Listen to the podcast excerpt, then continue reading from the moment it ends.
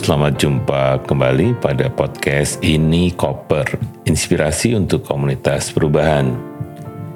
Kali ini saya ingin mengupas sedikit tentang mengapa asesmen kapasitas organisasi itu menjadi penting.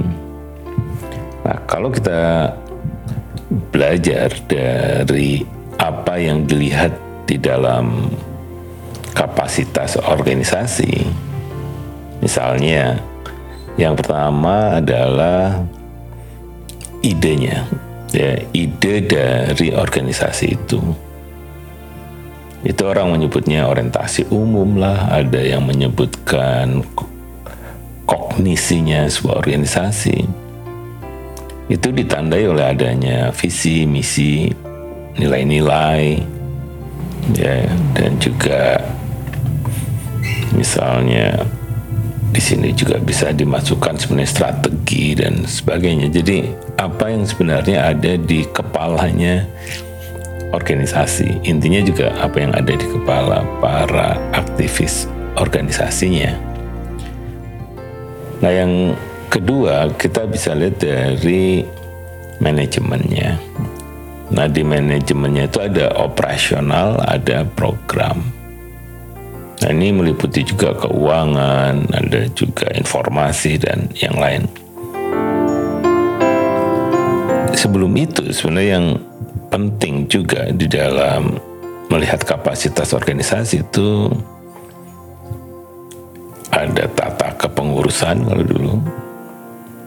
Nah, tata kepengurusan itu di dalam organisasi sering disebut governance bagaimana sebenarnya organisasi itu mengambil keputusan, siapa yang boleh mengambil keputusan dan sebagainya itu dianggapnya governance. Nah setelah itu sebenarnya yang akan dilihat itu bisa saja mengarah pada bagaimana organisasi itu belajar.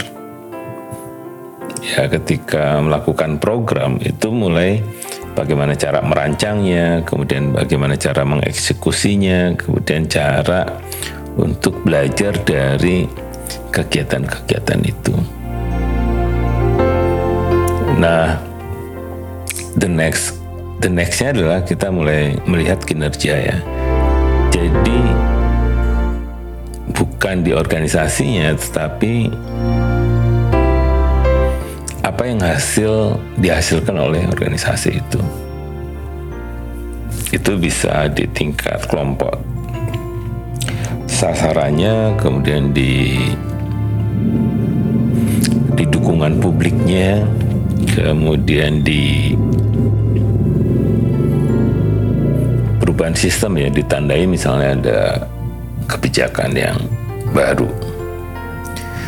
Nah, yang lain itu bisa saja kaitannya dengan keberlanjutan dan dan impact ya dari organisasi itu. Di sini bagaimana mereka menggalang sumber daya ya untuk bisa membantu organisasi, kemudian bagaimana juga menggalang relawan ya ini biasanya digabungkan dengan regenerasi. Nah, bisa juga sebenarnya adalah juga bagaimana mereka apa ya ber berkomunikasi ya, berkomunikasi dengan eksternalnya. Nah, kalau ini ada maka sebenarnya mengapa itu harus dilihat gitu. Nah, di sini ada beberapa isu ya yang menjadi perhatiannya adalah bagaimana sebenarnya kalau kita sudah tahu kapasitas, maka kita bisa pertama adalah bagaimana memanfaatkan kapasitas itu secara efisien. Nah, ini mau tidak mau manajer atau ada direktur atau ada staf lapangan dan sebagainya. Bagaimana kita mengerahkan semua kapasitas mereka pada titik yang optimal. Nah, di sisi lain, kita juga membicarakan tentang dengan tahunya kapasitas, kita bisa juga mengembangkan apa yang disebut dengan efektivitas. Nah, kalau efisien intinya adalah bahwa setiap resource yang kita miliki itu bisa menghasilkan output yang kasarnya itu lebih murah gitu. Setiap output yang kita hasilkan tuh ongkosnya itu murah ya, ya pasti efisien. Nah kalau efektif ini kaitannya dengan bagaimana outcome gitu. Bahwa tidak membicarakan inputnya tapi bahwa outcome-nya itu efektif kalau dibandingkan dengan output. Jadi di, dibagi sama outputnya gitu. Nah itu baru disebutnya efektif. Nah kalau yang disebut dengan yang ketiga sebenarnya kapasitas itu bisa melihat produktivitasnya si organisasi. Nah produktivitas organisasi itu ditanya dengan kalau outcome itu dibagi dengan input maka apakah organisasi itu produktif gitu. Nah jadi tadi bagaimana kita memanfaatkan resource-nya bisa untuk efisiensi, untuk bisa efektif, bisa untuk produktif. Nah dengan cara itu manajemen bisa melakukan mobilisasi resources agar apa yang menjadi cita-cita organisasi itu bisa dicapai. Nah, yang lain sebenarnya di dalam konteks kenapa capacity ini penting. Salah satu yang masih sering menjadi pertanyaan adalah bahwa dengan adanya atau tahunya kapasitas organisasi kita, otomatis sebenarnya kita bisa melakukan apa yang disebut dengan cost reduction ya kalau di bisnis.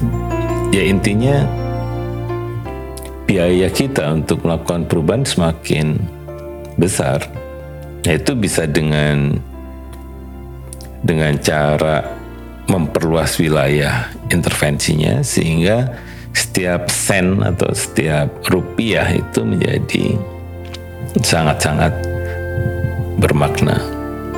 Nah ini kalau kita tahu tentang kapasitas organisasi kita.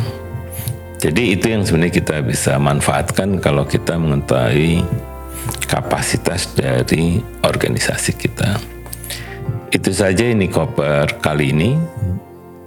Kami di Nikoper percaya bahwa berbagi apa pun akan bermanfaat bagi komunitas perubahan, yakni setiap orang yang sedang melakukan berbagai ide untuk masa depan yang lebih baik di komunitasnya, di kotanya, bahkan di negaranya. Sampai jumpa pada edisi berikutnya.